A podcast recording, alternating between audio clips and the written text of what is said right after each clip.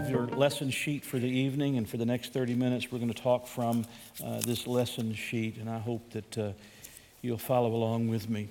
Uh, the last lesson, we're laying the groundwork, uh, groundwork for giving you a plan for being able to share the gospel with people.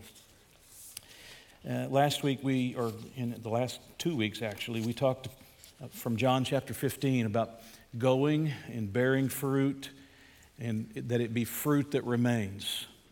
And I don't know if you caught it or not, but if I said it once, I think about 10 times in those pages that you were filling out, there was one word that I emphasized over and over and over and over again. 10 times I used the same word over and over and over again. Anybody want to take a guess at what that word was? It was the word go. Got to go. Brother Bill got it. You got to go. You got to go. You got to go. We can't wait for people to come to us. We got to go. Uh, we got to go. We got to bear fruit, and we want that fruit to remain.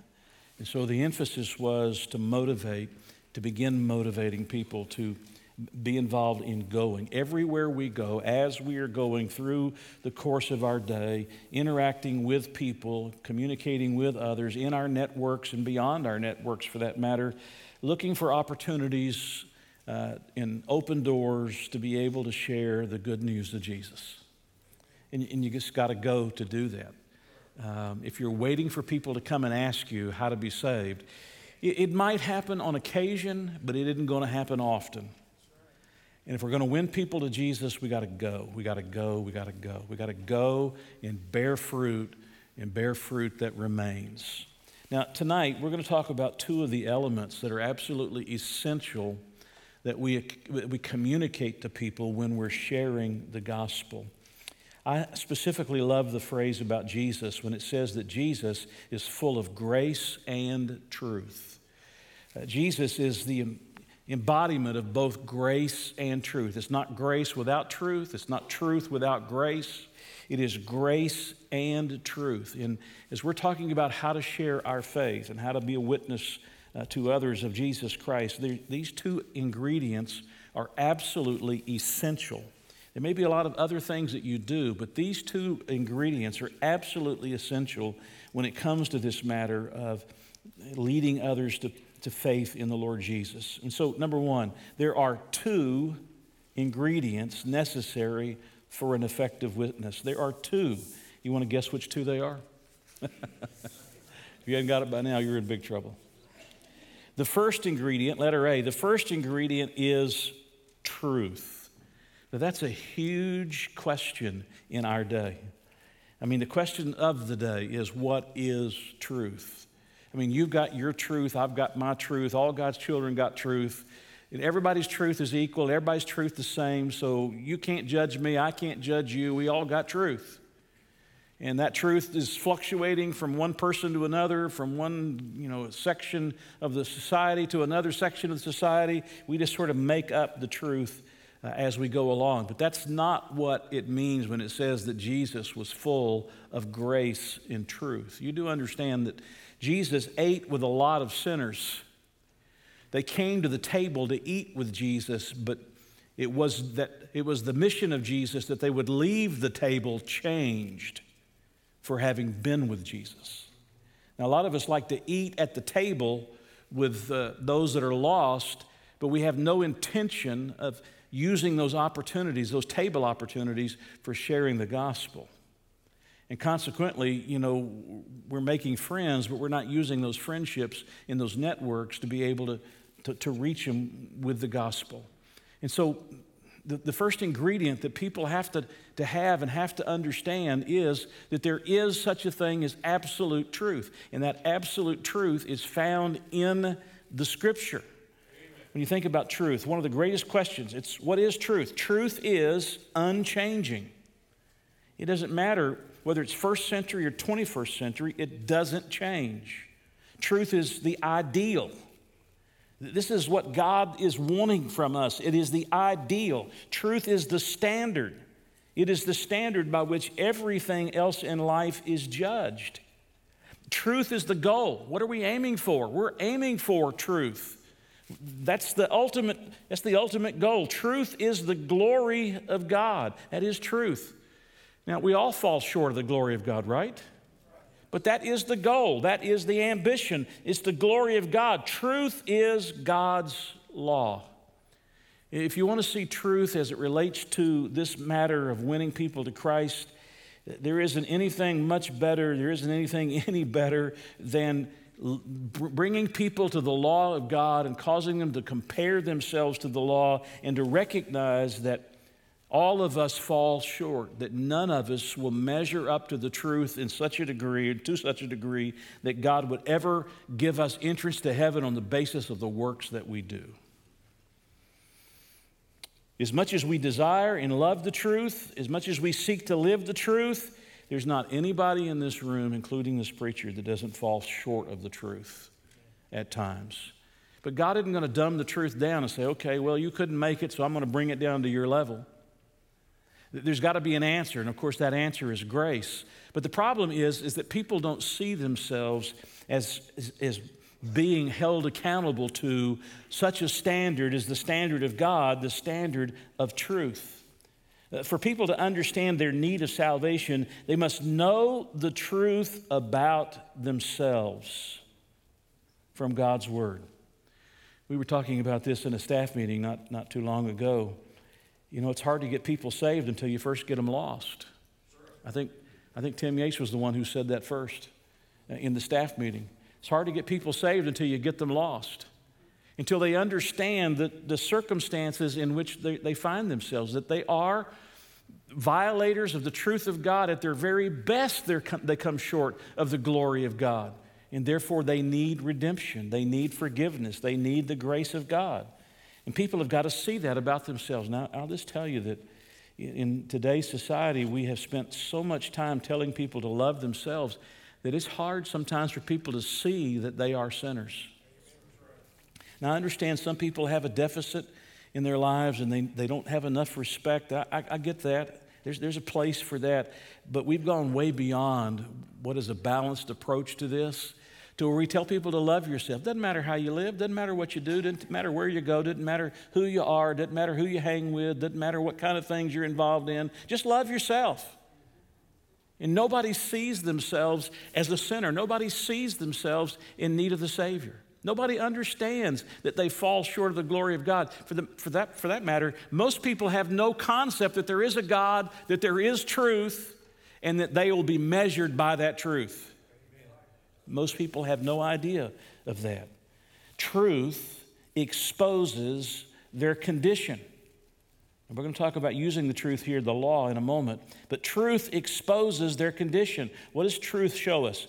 It shows us that we've all sinned and that we've all fallen short of the glory of God. In all of my years of uh, being a Christian and sharing my faith with people, sharing the gospel with people, I've only had one person, a teenager, only had one person who, when I really got down to the presentation of the gospel, who said, I said, Do you understand that you're a sinner? And she responded to me and said, No, I'm not a sinner. I'm not a sinner. But the reality is, a lot of people don't say it out loud, but that's exactly what they believe. They believe that they're not a sinner. Well, I'm not that bad. I'm not really as bad as this person. You know, if you measure it all out and you weigh it all out, if there is a God, I mean, maybe the good things that I do somehow will outweigh the bad things and I'll tip the scale in my favor. And they need to understand that measured by the law, nobody will ever tip it in their favor. It's impossible because the condition that all of us face is a condition of falling short of the glory of God. Truth explains the consequences. When you're sharing the truth, you're explaining not only their condition, you're explaining the consequences of their condition. Do you understand that by violating the truth of God, not measuring up to the glory of God, not, meet, not meeting the ideal, not, not meeting the standard, not hitting the goal, do you understand that the consequences of that, the wages of sin is, is death? It's to be separated from God forever. It is to be lost in a Christless hell a lake of fire from which you never, ever, ever escape, from which you pay the penalty of your sins forever. You didn't have to. You could have trusted in Jesus, But you didn't trust in Jesus, and consequently, you have to pay the penalty of your sins forever. But now, listen truth not only exposes their condition and the consequences, but truth expresses God's cure. What is the answer? When I begin to see myself as somebody who is lost, who, who is, and I don't like using the word broken because the, the word broken, we, everybody uses the word broken. No, you're more than just broken, you are sinful. I understand the word brokenness. Uh, I understand using the word brokenness. We talk about relationship brokenness, we, all these different ways of using the word, but the reality is what's at the core of it all? Why are you broken? It's sin. It's because you're a sinner. It's because I'm a sinner. It's because we fall short of the glory of God. We don't measure up to the standard. We can't achieve the ideal. In the, in the law of God, when we look at the law of God and compare ourselves to the law of God, there isn't anybody. There isn't anybody that measures up. But the truth doesn't leave people there. The truth also brings the cure to them. And what is the cure? John 3:36. He who believes in the Son has, not past tense, has right now, this very moment, everlasting life. And he who does not believe, notice uh, who's responsible. It's the one who believes and the one who does not believe. He who does not believe the Son shall not see life, but the wrath of God abides on him. It's not going to abide on him, it already abides on him. Just like we already possess eternal life, the, the wrath of God is already on their lives. And so the truth helps us to see who we are. Number three, one of the most powerful ways of communicating the truth about mankind's need is with God's law. With God's law. This is the method Jesus utilized. It's the method Jesus utilized. Remember when he was dealing with the woman at the well? And he's talking to her about her condition, her spiritual condition. And what does, she, what does he say to her? She didn't say, just brush right by, just brush right by her sin. He says to her, You've had five husbands. Go bring your husband. Ah, I'm not married. You've had five husbands. And the man you're living with, hmm, he's not your husband. You think, did he, did he ignore their sin? Did he ignore her sin? We don't ignore sin. Sin is the reason why we need a Savior. We blow right past sin, and all of a sudden we have a Savior. Why do we need a Savior? We need a Savior because we are sinners. That's why we need a Savior. That's the method Jesus used, that's the method Stephen employed. If you look at the sermon that Stephen preached in Acts chapter 7, uh, in the middle of the sermon, he says, who, has, who have received the law and have not kept it. You received the law and you didn't keep it he used the law. He said, Look, you measure yourself by the law, you, you fall short. You didn't keep it. Nobody can keep it perfectly, by the way. Nobody can keep it perfectly. That's the method, or this is the method Paul practiced. It's the method Paul practiced. You'll notice uh, at the end of verse 20 of chapter 3 of Romans, it says, For by the law is the knowledge of sin. Chapter 7 and verse 13 of Romans says, But sin, because of the law, but, but sin that it might appear sin, exceedingly sinful. What's the law do? The law puts the spotlight on the sinfulness of mankind's heart. If I were to ask you to, to stand and to give me the Ten Commandments, can you do that? Can your children do that? They're not hanging on the walls of our schools anymore. They're not in many of the public buildings anymore. They're not on public properties much anymore, if at all anymore. I mean, if we don't teach the law to our children so that they know what God requires and what God expects, how will they ever understand that their true condition is to be lost before God? I suggest to you that most people, the problem isn't so much that they need more psychological believing in themselves and loving themselves more. I, I, would suggest that the real problem is that they see themselves for what they really are and they come to the one who can be their Savior and make them something they could never be on their own. That's, that's the work of, of Jesus Christ. That's also the method that James followed. He followed the same method. He said, For whoever shall keep the whole law and yet stumble in one point, he is guilty of all. Now, if you're familiar much with evangelism, you know that uh, there's an evangelist out today who, who uses the law in a very powerful way. His name's Ray Comfort. Uh, his ministry is called the, the Way of Life. Um, who was the who was the actor uh, who? Yeah, Kirk Cameron. Thank you. I appreciate y'all helping me with my sermons. Thank you so much. Kirk Cameron works very closely with him. Now, if you go, if you go Google his, uh, his ministry, I've, I've read his book on uh, the presentation of the gospel, The Way of the Master is, is, the name of the ministry, The Way of the Master. Uh, and Ray Comfort, he does some interviews where he uses the law to expose to people that they have broken God's law and thus need a Savior. And I, he's a lot bolder than I would be. He's a lot brasher than I would be. This, this is about the grace approach.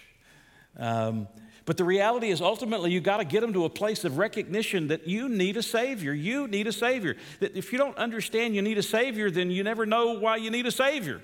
You never have a Savior. You don't need a Savior if you don't understand you're lost. And that's what the law causes people to understand. Number four, taking individuals to the law of God helps them to see their utter helplessness to save themselves. Now, a lot of people think, well, I'll just go and obey the law. I'll just go do what the law says. Anybody here able to obey the law perfectly? The law requires not only crossing every T and dotting every I, the law requires the Spirit as well. Jesus said, remember in the Sermon on the Mount, Jesus said, it's not just the one who commits the physical act of adultery, it's the one who looks on a woman to lust in his heart, who has committed, adult, uh, who has committed adultery in his heart already. Wow, that's a high standard. It's not just the one who kills somebody else, it's someone who hates another person who has killed somebody else.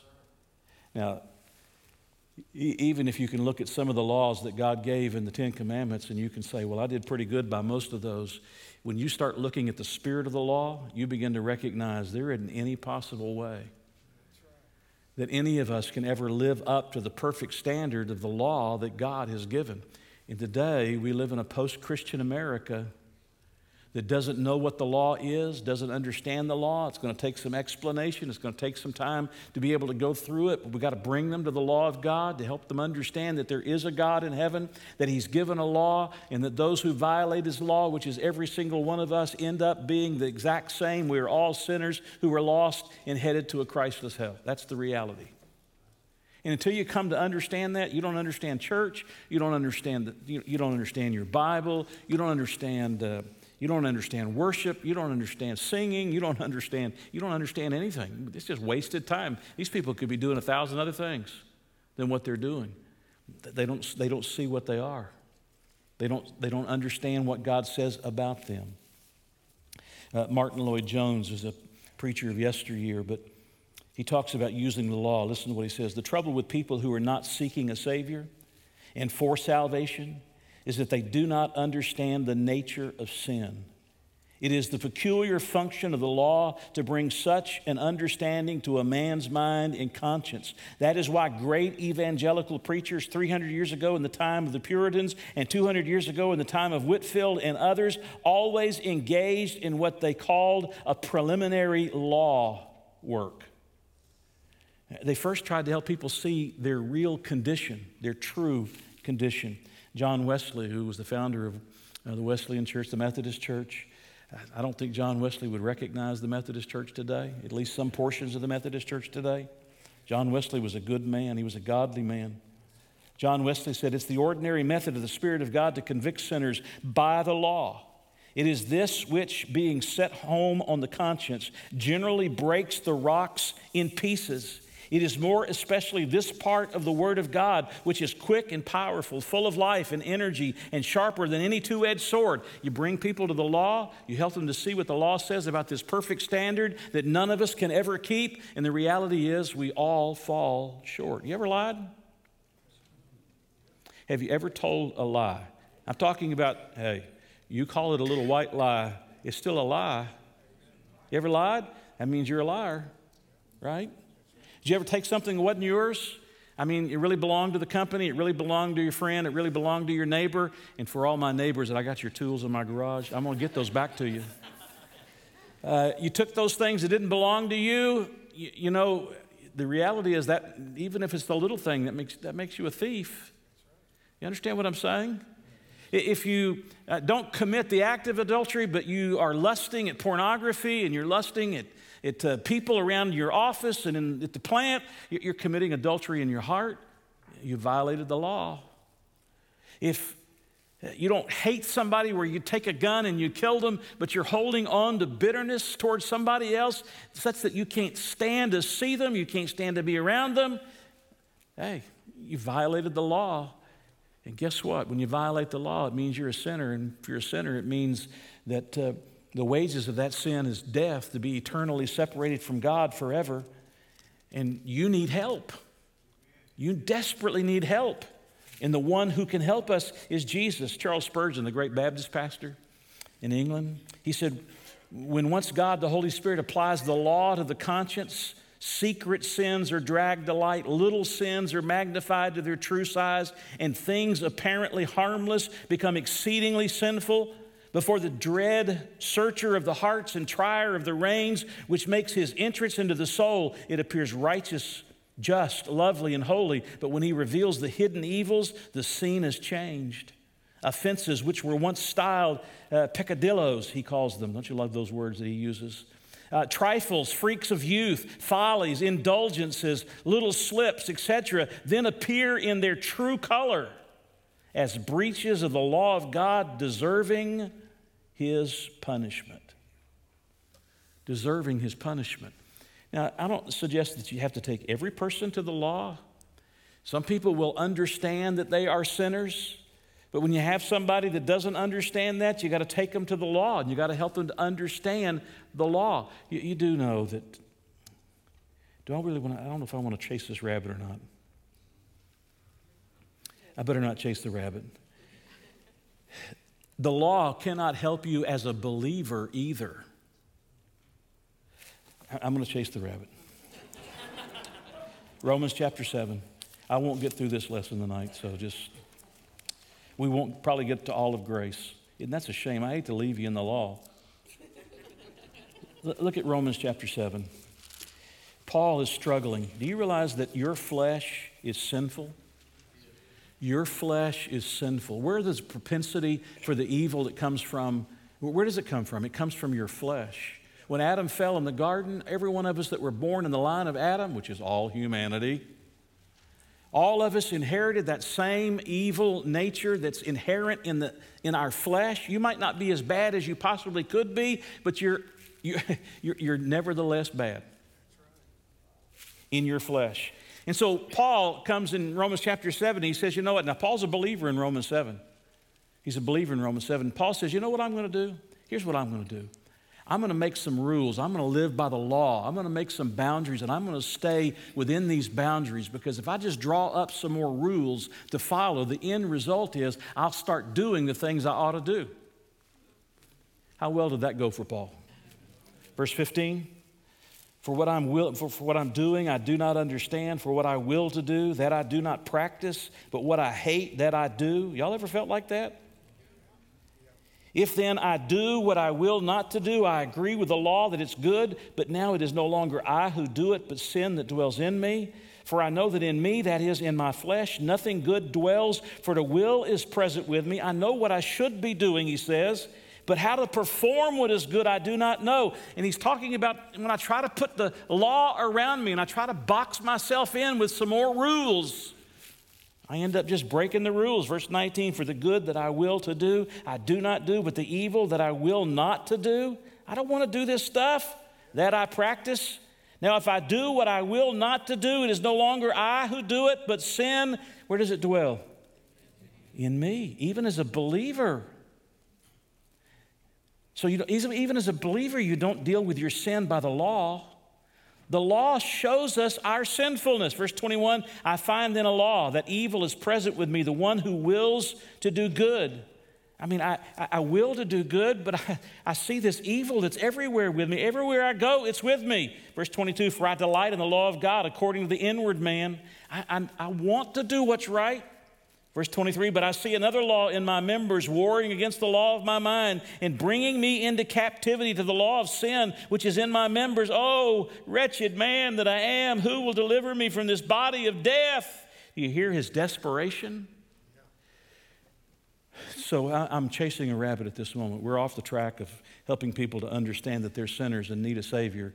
And we're on to the subject of even as believers in Jesus Christ, the way to live godly isn't to create a whole bunch more rules or to set up a law and put yourself in a box within that law. Um, turn over to Galatians chapter 5.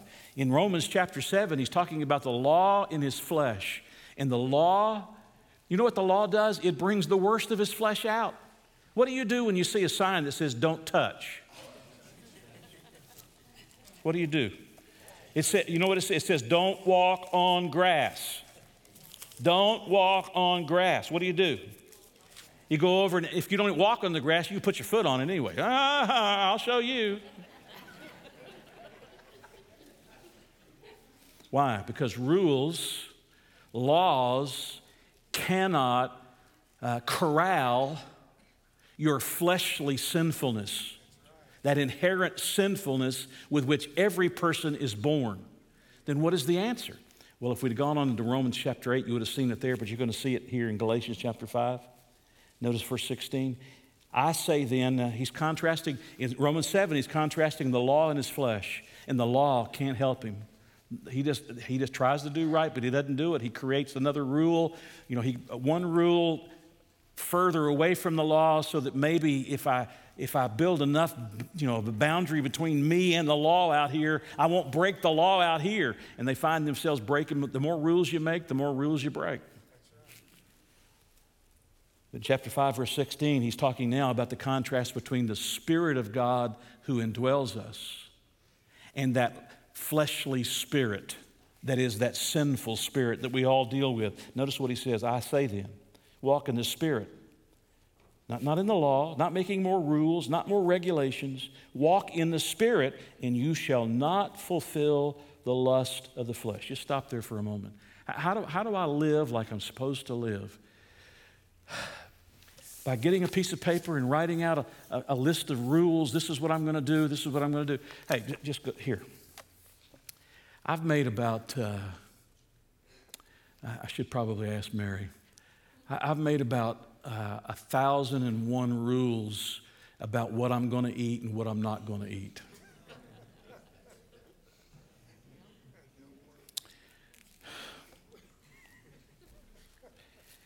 And uh, I have a hard time keeping the rules. Do you?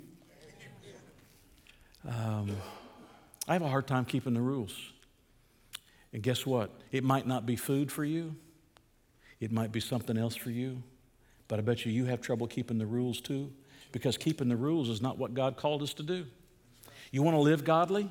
He says, walk in the Spirit and you won't fulfill the lusts of your flesh. He goes on, look at it, verse 17. For the flesh, what's in the flesh? What all Paul was, I don't want to do these things. They're coming out of my flesh. I don't like what I'm doing. He says, flesh lusts against the Spirit uh, it sets its desires against the Spirit. We're talking about not your human spirit, the Holy Spirit who indwells you. And the Holy Spirit against the flesh. And these are contrary to one another, so that you do not do the things that you wish. In other words, if these are contrary. And so you find yourself sometimes not doing the things you know you need to do because you're trying to do them in the energy of the flesh. You're trying to keep the rules. Verse 18, but if you are led by the Spirit, you are not under the law. Now, the works of the flesh are these, or these are evident, or these. And he goes on to make this long list of ugly things. But then he gets down to verse 22 But, but if you walk in the Spirit, the fruit of the Spirit is love, joy, peace, long suffering, gentleness, goodness, faithfulness, meekness, or, or, or gentleness, self control. Against such there is no law. And those who are Christ have crucified the flesh with its passions and desires. If we live in the Spirit, let us also walk in the Spirit. How do I live a holy life? It won't be by creating a whole long list of rules. It's going to be by coming to a place in your life when you're yielding yourself to the Spirit of God who indwells you and you're saying, Lord, fill me with your presence and help me to do what I know I need to do and do through me what I cannot do for myself because the rules I can't keep. I can only do what is right if you enable me to do what is right. Do you understand what I'm saying? So the law the law only, what does the law do? The law shows you how sinful you are. Even in your believer, it shows you how sinful you are. It brings the worst out of your flesh. Oh man, I got a rule and I just broke it. Because in the flesh, you can never keep the law. The only way you can live for God is that you yield to the Spirit. By the way, back to Romans chapter 7, what does he come to in chapter 8? What does he come to in chapter 8? Uh, I don't want to quote it because I'll misquote it because I didn't prepare for this. You say, You didn't prepare for this? Well, I didn't prepare for this particular rabbit. You, you come to the end of chapter 7 where he's so frustrated because he can't do what the, the, the rules he's made, the rules he knows, he can't keep them in the energy of the flesh. What does he say in chapter 8? There is therefore now no condemnation to those who are in Christ Jesus, who do not walk according to the flesh, but how? According to the whom? Is it who or whom? Whatever it is, English teachers. According to the Spirit. In other words, Paul says the answer to my problem with all these rules and regulations that I can't seem to keep, do what I don't want to do, I don't do what I want to do. The answer to all of that is for me to yield myself to the Spirit of God and let God do His work in me and through me.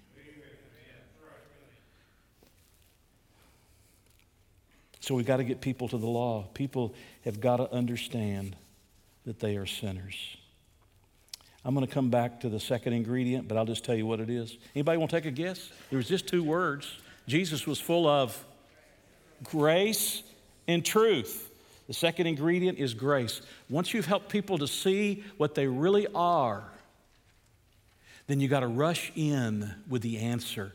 You got to rush in with the grace because you, you never want to leave somebody, you never want to leave somebody so distraught. Oh, I've broken the law of God. I'm under the condemnation of the Almighty. His wrath is already resting on me. I'm going to spend eternity in the lake of fire forever and forever to pay the penalty of my sin when I didn't have to. And you leave them distraught. Oh, man, don't ever do that. When you bring somebody to the place, eh, what, do you do when, uh, uh, when you're trying to get somebody to learn something?